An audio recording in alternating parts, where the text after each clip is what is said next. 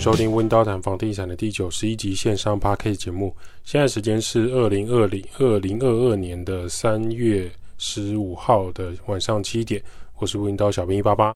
温刀谈房地产这个节目主要讲解每个人都需要居住的地方。你每天就是要回家，不管这是租房子、买房子、住在爸妈家、亲戚家，总之关于租屋住家相关议题都值得被讨论。每个人都值得拥有更好的居住品质。温刀是一个租赁管理公司，我们营业项目有帮屋主代租代管理、包租代管、装潢设计、装修工程、布置软装设计。有官方网站 IGFB 供大家去做连结。后来有一个彰化的同学跟我说，他以前想要买一些日式小物啊、日本小物，或是一些创意的文具，想要买一些韩系推荐的化妆品，或是第一手的那种耳环跟鞋子，他都需要进城。我说进城是进什么城？哪一个城市？我就问他进城什么意思？他说就是爸妈会带他开车进台中城，因为彰化市区就是有一些既有老店，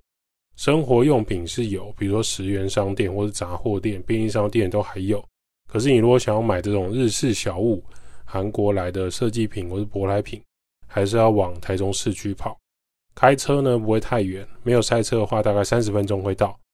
而且不止如此，如果以前他想要吃意大利面，是真的那种意大利面，不是夜市摊贩的那种一百块九十九块的那种一楼店面那种番茄酱面、铁板面，就要往台中的中友百货方向移动。一周街啊，台中市区还是比整个彰化热闹。对小时候的我来说呢，就是真正的意大利面就在台中市区，而不是在彰化。那我听到这个新消息的时候，对当年的自己应该是很大的利多了。就彰化终于要有自己的中友百货。那我现在呢，就是在双北市走跳。我也是听我这个彰化的同学分享，我才知道，哦，原来对彰化人来说，台中的地理位置有如此的重要。那彰化终于要有第一家自己的百货公司。台中的中友百货呢，在二零二二年的三月三号迎接三十周年庆。三十年前的中友百货并不叫中友，前身是汉光百货，成立于一九九九年，由台湾的中友百货和日本百货业者合资一起成立的。所以中友百货开业之后呢，就延续这样的精神，开始定位在青春时尚，还有整体改造过变形，引进设计，还有西方的装潢美学，比如说开放式的柜体，那美食街可以跟呃消费的地方共融。中友百货是西方。感觉的第一家引进在台湾的百货模式，这家百货公司呢也算是历史悠久了。中友百货宣布，在彰化的第二停车场要营运，移转呢中友百货在彰化分店的 BOT 案，近日将完成签约，预计二零二五年会开幕营运。届时商场、影城、美食餐厅应有尽有，预计会有十厅、十个厅的大小的电影院，美食街会招商各大品牌进驻。对此，彰化县政府也证实了，县长王惠美也签约批准，期盼能带动彰化的经济繁荣，还有更多就业机会。预计彰化的中友百货会有十四层楼的建筑规划，不少中介业者听到此利多，开始宣传和鼓吹附近的土地和建物了。根据这个彰化同学的妈妈表示，附近的房价已经涨了十五趴，原本一千万可以成交的透天。当地已经觉得贵翻了，怎么会有人买？现在已经喊价到一千一百五十万。当然，是不是成交就看台中人是不是会到彰化来置产，因为本地人是没有那么赏脸。有一些网友会觉得，怎么可能为了一间百货公司就从台中移到彰化呢？这个就是这种想法呢，就有点偏离市场“何不食肉糜”的观念。我们以台湾同区域的房产啊，本来期望来看。像淡水就依靠一个影城弄了多少造镇计划，什么什么海洋系列啊，海洋系列啊，再一个海洋系列啊，就是一种本梦比。也就是说，梦想中的城镇可能像是那样子。五股也是一间影城，扭转工业区往下方北新庄的不方便。竹北呢也有类似土地新建计划，目前竹北的影城消息的释放都还不错，所以它的卖屋进度都很好。那彰化呢，现在一样画葫芦。台中整体房价上涨的情况下，如果你买在彰化，可以开车前往台东市区，那么家里有一间，家里附近有一间中友百货，购物、娱乐、美食都有补足性的刚性需求，就会有一波购买热潮。这件事情呢也很有趣，刚好年底呢要选举了，我们十一月已经有这样的，已经知道有这样的事情。这时候呢，这种重大建设新闻就被放出来，让人不得不往这种政治面来联想。那彰化呢，大概半年前就有小道消息，我去台中看屋的时候，彰化就有小道消息说要盖中友百货，不觉得很有意思吗？二零二二年的三月宣布签约，就是二零二一年就已经有人知道预定地在哪，然后开始有建商、营造厂在购入附近的土地、附近的老宅收购，在谈。如果不是紫微斗数，应该就是掐指一算，消息灵敏。总之啊，从一些时事也可以观察到房地产有关的讯息啊。这一波利多啊，可能会带动彰化的房产跟收租状态。如果有在地的彰化人士，可以多关注这方面的发展。也算是为彰化注入新的活水了，新的资金前往彰化。通常我们都会等到消息稍微退烧了才来讨论。台湾连锁的回转寿司品牌争鲜呢，近年有民众近日啊，有民众反映吃不到鲑鱼生鱼片，门口玻璃窗也贴着某些鲑鱼商品会调整。争鲜周日呢，三月六号表示呢，因为俄乌战争呢，导致他们的航运班次减少。所以供应鲑鱼不太够，在三月四号起，某一些门市会下架鲑鱼生鱼片的品项，握寿司和其他的鲑鱼产品将限量供应。至于何时恢复供应呢？就要看国际战争情势。但最近集团有接受其他媒体的采访，确有此事。如果你在上影水产或其他知名的生鱼片、海鲜、海产进货商，他们也会告诉你差不多的事情。鲑鱼的进价实在太贵了，不如先停下脚步观察整体战争状况，暂时就不卖鲑鱼了。俄乌战火呢，引爆这个鲑鱼之乱，未来消费者想要去日本料理店吃鲑鱼生鱼片、鲑鱼握寿司，已经不是荷包缩水的问题，恐怕是你有钱也吃不到，这才是大家比较大的梦魇了。台中传统市场有一间百年的鱼货店，他也讲到，这个战争已经让挪威的进口鲑鱼价格涨了三十趴。近期还收到进口商寄信来通知说，下周开始无法正常归运供应这个鲑鱼的鱼货。第一圈港口的进货商也说，我们没有鱼货进来。这件事情也暴露了一个事实：很多过去以前你在那个。市区吃到的鲑鱼刺身啊，鲑鱼冻饭啊，鲑鱼肚啊，门口又写产地直送，很新鲜呢、啊。台湾产地直送，或是大老远的跑去屏东后壁湖切了一份三百元，三百元多到翻掉的生鱼片刺身。真实状态就是，其实台湾没有生产这么多的鲑鱼，是仰赖进口的。所以你是否因为产地直送的招牌就去吃这件事情就有争议。甚至有人说，在市区或跨县市去吃这种进口的鲑鱼片，蛮傻的，因为都是从国外进口，为何要特地跑很远去吃冷冻的生鱼片？如果你刚好到屏东旅游，那享用就没问题。特地前往了，可能就是一种奇特的行程。比如说你去韩国或是日本旅游，假设没有疫情，你买了一个很赞的商品，你觉得哎呀，很很不错，舶来品。回到饭店翻开来一看，产地台湾。那种心情，就像你去屏东吃冷冻进口的生鱼片一样。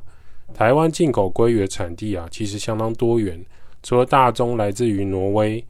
还有英格兰、加拿大、日本、智利，都等地都有提供台湾鲑鱼。俄乌战争呢，让欧洲产地的鲑鱼因为船跟航班没有办法正常飞行，供货就会出现问题。其中又以挪威鲑鱼的涨幅最高。挪威养殖跟冷冻直送台湾是行之有年，国内的大型餐饮集团啊，就会考量到因应对策，大部分商家暂不考虑相关调涨的问题，因为他们找不到替代性的商品。如果停止供应鲑鱼，会比较简单一点。那我等货源稳定了，再来提供相关的料。那这种大集团的鲑鱼商品呢，每个月用量大概是一千三百公斤，满满的鲑鱼。挪威进口的鲑鱼呢，进货单价已经从一公斤四百二十五元涨到五百二十元，涨幅将近两成。可能会开始觉得生鱼片切比较薄是可以理解的。有一些餐饮集团量很大的，他就跟厂商签约，比如说他采用南美洲智利的鲑鱼，供货就比较没有受影响，航班的路线也不会经过俄乌。当然，受到国际通货膨胀和缺船的状况，也是会让食材成本提升。除了鲑鱼，现在全世界受到俄乌战争，乌克兰过去呢是欧洲粮仓的称呼啊，算是世界第五大粮食出口国，是小麦、玉米的重要出口国。战争持续升温之后，除了能源价格、石油，还有电跟钢材、金属都受到影响之外，小麦跟玉米的价格同时也上涨。台湾因大量进口的需求，原物料的价格牵动成本走高，可能会导致输入性通膨的状况发生。也就是说，跟建筑成本一样，试想国际金属价格跟能源价格一直攀升，很多台湾盖房子跟装潢的建商跟小型工程事务所要怎么样因应这一波成本上升？当然是必须要算到消费者的头上来。所以做装潢前后的估价都不同，原本报一材尺寸可能是一千二，过了一个月已经涨到一千八到两千。你觉得这些东西有办法师傅自己吃下来吗？当然是没办法，所以估价单目前都会很严谨的，就是说大概只能保留一周到十天左右。如果这十天没有要找我们吃做的话，这个估价单就作废，我们要重新报价。这些价格最终都会回到消费者身上，整体的房价跟装潢成本就再度的拉高。讲到成本拉高，还是要提一下二零二零年到二零二二年的房价统计啊。这边的房价计算呢，是有中古屋、新城屋、新古屋、预售屋的整体房价来统计，统计台湾几个人口比较多的城市七都来做讨论。从南到北来讨论的话，高雄市二零二零年的一平单价从十九点二万，到现在二零二二年的三月，一瓶是二十二点三万。台南市呢，二零二零年的一瓶的单价是十九点三万，到现在二零二二年的三月，一瓶是二十三万。如果大家有觉得说我录音的背景很吵的话，真的是没有办法，因为我们邻居就是一直扣扣扣扣咚咚咚咚，脚步踩的就是非常大声，蹦蹦蹦，所以邻居真的是千金难买邻啊。台中市呢，二零二零年一平单价是二十一万，现在二零二二年的三月一平是二十九万。新竹跟新竹县跟新竹市，二零二二二零二零年一平单价是二十四万，现在的三月一平是二十八点八万。桃园市原本一平单价是二十二点五万，二零二二年的三月一平是二十七万。新北市呢，一平是三十七万，现在二零二二年的三月一平是四十点六万。台北市呢，二零二零年的一平是七十二万，现在二零二二年的三月一平是七十九点九万。这边统计的就是全部买卖移转，拿掉实价登录的天价，还有奇怪的成交价格。天价会拉高平均，所以有时候呢也不是常态发生。那种奇怪很低的成交价，或是有时候是那种亲属移转，比如说阿公卖给孙子啊，或太太卖给先生啊，这种各种技巧性的避税买卖转移，我们就不会在这个实价登录还有我们的统计里面。中古屋的价差很大，有很便宜的，也有很贵的单价，平均起来的价格累计呢？预售屋的话，就会以实际成交的价格来做判断。由于现在已经规定预售屋要乖乖的来登记，所以价格比较不会出现漫天开价。比如说某一户卖八十万，那就是八十万，不会像过去有那种啊，我听说那个社区卖八十六万，哦，听说那个卖九十九万，那都是听说，就没有什么好统计的。我们现在实价登录跟预售屋的单子就可以直接拿出来看。再就是说总价是否还有停车位。某一些地区的停车位价格也相差很大，比如说机械停车位跟平面停车位也不同，那是不是都可以视为总价的一部分？在双北市呢，不见得你一定会带车位来卖。在新竹、台中、台南，没有车位的住宅算是很不好卖的产品，所以把停车位包入总价来计算是蛮合理的。简单来说，我们来观察二零二零年到。二零二二年，政府对于房地产、房屋税、地价税、房地合一税、房贷限制、调整宽限期、第二户、第三户限制、公司贷款限制、建商余屋贷款限制、实价登录更新等等的重措施啊，列出来，你就会发现政府其实已经做了一些改变跟调整，从游戏规则、税收、银行贷款、登记人关系、宽限期都有去做干预跟限制。但是从结果来看，实际上房价有没有崩跌呢？自由经济市场有没有受到政府出手而大幅修正呢？比如说台南从十九点三变成二十三，台中从二十一变成二十九，那台北市从七十二变成七十九点九，基本上接近八十万。从结果来看，实际上房价有没有崩跌？自由经济市场会不会受到政府的出手就有大幅修正？没有，整体全台七都的房屋单价呢，涨幅从八趴到二十二趴都有，这是一个很真实的状态，给大家去做参考。当疫情出现、战争出现，锁国、锁旅游、锁餐饮、锁中国娱乐交流，产生的就是大量的有钱人、大量的富人在台湾购买更多更多的资产，把现金换成房地产，把现金换成股票，整体的经济变化有目共睹，不是大家猜想。而是很实际的房地产涨幅就写在这边。当然，七都的管理范围很大，比如说台南，它不是只有市区，是一个很大的一块台南区域。整个台南市呢都列入统计之后，整体涨幅至少就有十五趴。大概五到十年前就开始在炒说，台南年轻人开始回流，老房子创业，比如说新美街、海安路啊，咖啡跟烘焙充满的老街乡。很明显的买屋需求跟整体的涨幅也是很夸张了。原本五百万的台南的透天，十五趴就变五百七十五万，再加杂费那些就变六百多万。这些还不包括买卖房屋的土地增值税、中介，还有一些比较高额的费用。而且十五趴是平均值哦，表示某一些房子的涨幅是超过这个数字的。某一些房子虽然没有涨这么多，也是有上涨，在当地居民看起来都是非常夸张的天价的透天的价格。同样，你如果很常来讨论说，年轻人怎么不买房？租房子只是把钱丢到海里的感觉，为了只追求小确幸的生活，我们就要从数据跟理性的分析啊，房价、房产的变化，生活物质价格的变化，上班族薪资年终的变化，整体环境是不是很友善呢？买房会不会成为人人需求，还是有资金的人的避风港，都很值得大家继续观察跟研究。台湾房产有个止跌事实啊，就是当价格下跌的时候就会止跌，原因是因为这个件事情如果不拿掉，只要价格下跌就会变成是一种利多。只要原本低于市场行情房地产一到五趴的价格，就会立刻有人出手买。这件事情让价格无法大幅下降。比如说原本然后这间房子要卖一千万，你只要开价变成九百五十万，立刻就有仲介带的买方出手，他的口袋名单直接就购买这间房子。那市场呢，是会从一千万变成一千五百万的利差。请问今天你如果买这个九百五十万的房子，市场都喊一零五零万，你会不会觉得很吃亏？当然不会，因为你立刻就看得到一千一百万的那个价差。往往在市场的买方判断就是便宜快买，或是拱出市场的价格之后，房产的价格就会一笔一笔往上拉。你不买，隔壁举手；你不买，隔壁巷口都想买。所以隔壁看到都想举手，以此类推。当房产价格一个拉低，马上再往上拉，租屋主的换屋想法就会减弱。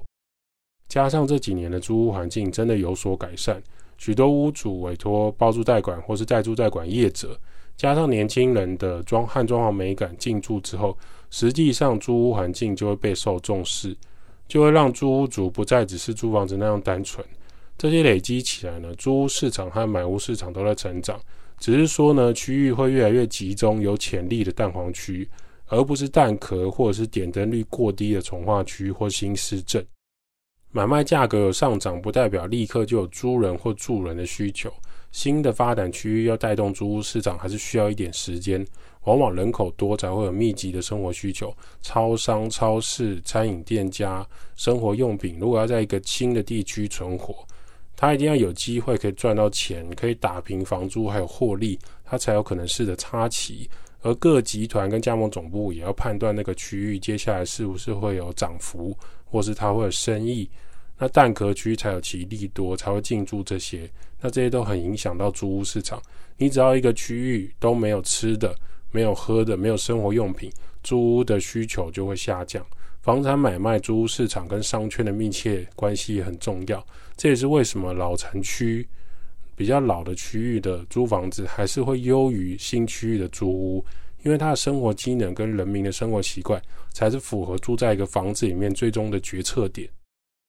温刀照顾房客就像我的家，代租代管、包租代管、装修工程、布置设计，Podcast 分享租屋投资房地产。今天的温刀谈房地产先到这儿，如果有什么想法，欢迎五星吹捧起来，我们就回答你的留言。有什么事情也可以寄到我们二零二零年温刀小老鼠 gmail.com，温刀小编会在下一期的节目跟大家讨论房地产相关议题喽。